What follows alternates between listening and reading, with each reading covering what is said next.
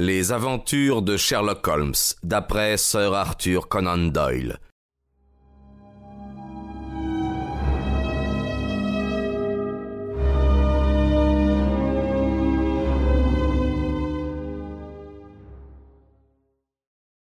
Je te croirai à une condition et à une seule condition, lui dis-je enfin.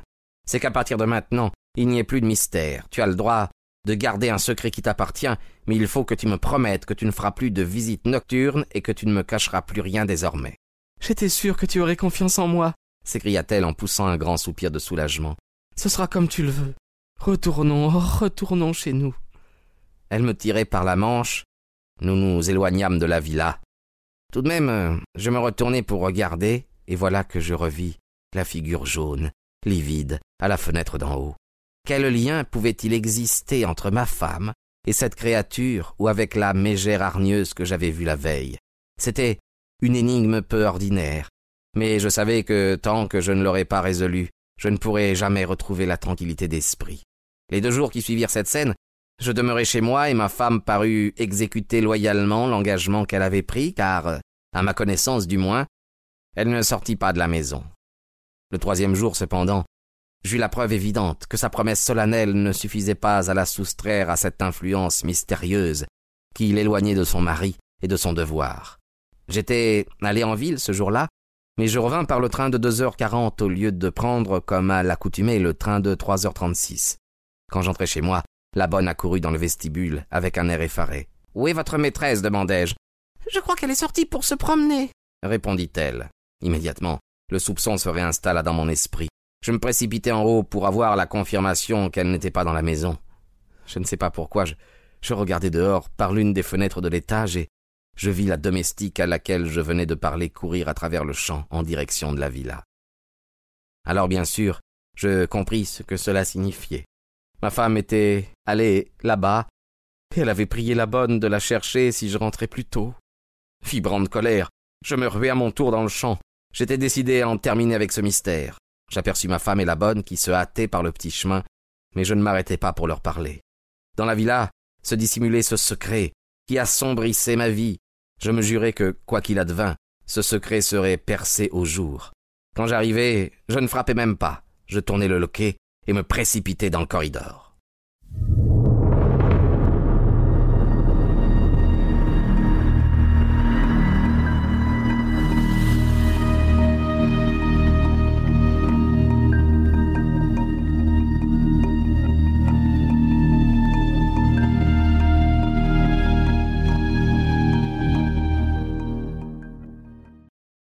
Rez-de-chaussée, tout était calme et tranquille.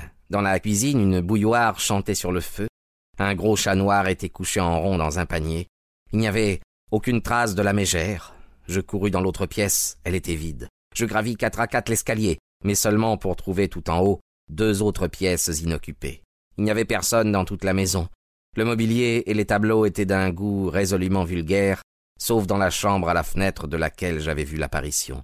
C'était une pièce confortable, élégante, et tous mes soupçons s'embrasèrent quand je vis sur la cheminée une photographie en pied de ma femme. Cette photographie, je l'avais prise moi-même trois mois plus tôt. Je restai assez longtemps pour être certain que la maison était absolument vide. Puis je la quittai avec sur le cœur un poids épouvantable. Quand je rentrai chez moi, ma femme sortit dans le vestibule. Mais j'étais trop peiné, trop en colère aussi pour lui parler. Je ne m'arrêtai pas et je me dirigeai vers mon bureau. Elle me suivit et entra avant que j'eusse pu refermer la porte. Je regrette de ne pas avoir respecté ma parole, Jacques, me dit-elle. Mais si tu savais tout, je suis sûre que tu me pardonnerais. Alors dis-moi tout. Je ne peux pas, Jacques, je ne peux pas. Jusqu'à ce que tu me dises qui a habité cette villa et à qui tu as remis ta photographie. Il n'y aura jamais de confiance possible entre nous. Je la repoussai et sortis.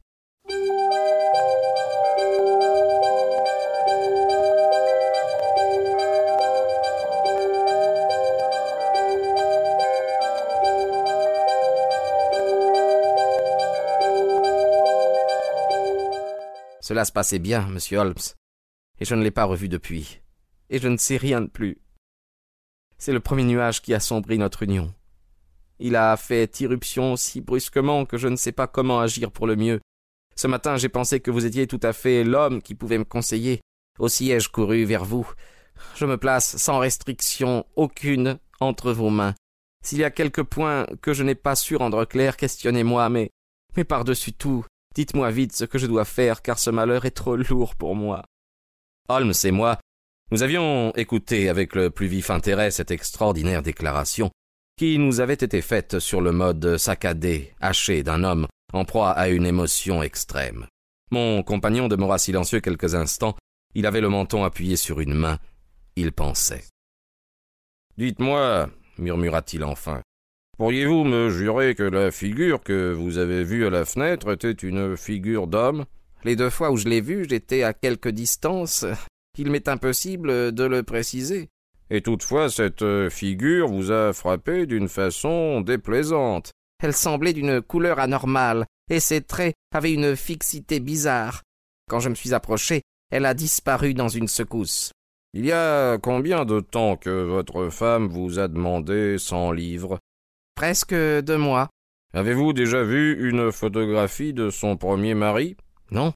Très peu de temps après sa mort, un grand incendie éclata à Atlanta. Tous ses papiers furent détruits. Et pourtant, elle avait un certificat de décès. Vous me dites que vous l'avez vu. Oui, c'était un duplicata qu'elle s'était fait établir après l'incendie. Avez-vous jamais rencontré quelqu'un qui l'eût connue en Amérique? Non. A-t-elle déjà parlé d'une envie qu'elle aurait de revisiter l'Amérique? Non. Reçoit-elle des lettres d'Amérique? Pas à ma connaissance. Bien, merci.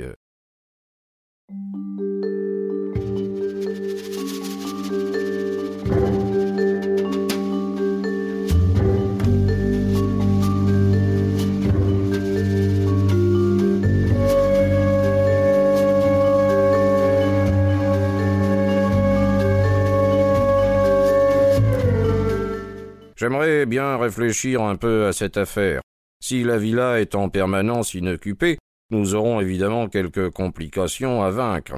Si, au contraire, comme je le crois, les locataires euh, ont été avertis de votre arrivée et sont partis avant votre entrée dans la maison, alors ils doivent être euh, maintenant de retour et la solution du problème est sans doute à notre portée. Permettez-moi de vous donner un conseil. Retournez à Norbury et examinez encore une fois les fenêtres. Si vous avez quelque raison de supposer qu'elle est habitée, ne forcez pas la porte, mais envoyez-nous un télégramme. Une heure après l'avoir reçu, nous vous aurons rejoint, et en très peu de temps nous aurons vidé l'affaire jusqu'au fond. Et si la maison est encore vide? En ce cas, je viendrai demain, et nous parlerons de tout cela. Et bonsoir. Surtout, surtout, ne vous rongez pas le cœur avant de savoir que réellement vous avez une bonne raison pour cela. Quand mon compagnon revint, après avoir reconduit M. Grant euh, Muneron, il me dit Je crains que l'affaire ne soit pas très jolie, Watson. Euh, qu'en pensez-vous? Elle rend un vilain son, répondis-je. Oui, il y a du chantage là-dedans où je me trompe beaucoup. Et qui serait le maître chanteur? Eh bien, sans doute cette créature qui habite la seule chambre confortable de l'endroit et qui a sur la cheminée la photographie de la dame. Ma parole, Watson, c'est très attirant, cette apparition de cette figure livide à la fenêtre. Pour rien au monde, je n'aurais voulu manquer cette affaire. Vous avez une théorie? Oui, oui, oui, une théorie provisoire, mais je serais bien surpris si elle ne s'avérait pas exacte. Le premier mari de cette femme est dans la villa.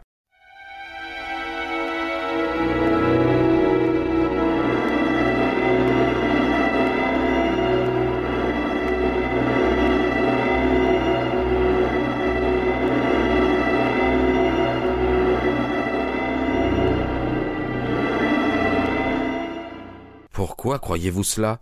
Comment expliquer autrement son angoisse frénétique lorsque son deuxième mari voulait entrer? Les faits, tels que je les reconstitue, doivent ressembler à, ceci. Cette femme s'est mariée en Amérique. Son mari a révélé un jour quelques particularités haïssables ou, dirons-nous, il a contracté une maladie maudite et est devenu un lépreux ou un idiot. Elle s'est enfuie a réintégré l'Angleterre, changé de nom et redémarré dans la vie euh, toute neuve, du moins elle le croyait. Elle était mariée depuis trois ans, elle pensait que sa situation était sûre, elle avait dû montrer à son mari le certificat de décès d'un homme dont elle avait falsifié le nom. Et puis voilà que son domicile est découvert par son premier mari, ou nous pouvons le supposer, par une femme que les scrupules n'embarrassent pas, et qui s'est liée à l'invalide. Ils écrivent à madame Grant Munro et la menacent de venir et de la démasquer. Elle demande à son mari cent livres et s'efforce d'acheter leur silence. En dépit des cent livres, ils arrivent. Et quand le mari lui annonce par hasard que des nouveaux venus occupent la villa voisine, elle sait déjà que ce sont ses persécuteurs. Elle attend que son mari soit endormi, puis elle se précipite pour essayer de les convaincre de la laisser en paix. Comme elle n'obtient pas gain de cause, elle y retourne le lendemain matin, et son mari la surprend au moment où elle en sort. Elle lui promet de ne plus y aller, mais deux jours plus tard, l'espoir euh, de se débarrasser de ses terribles voisins est trop fort pour elle, et elle se livre à une nouvelle tentative en apportant une photographie qui lui a sans doute été demandée.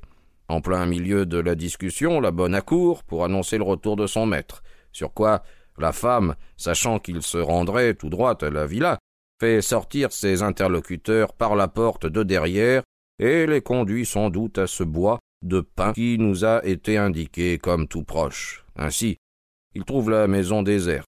Je serais bien surpris, cependant, si elle était aussi tranquille quand il rentrera ce soir. Bien, que pensez-vous donc de ma théorie?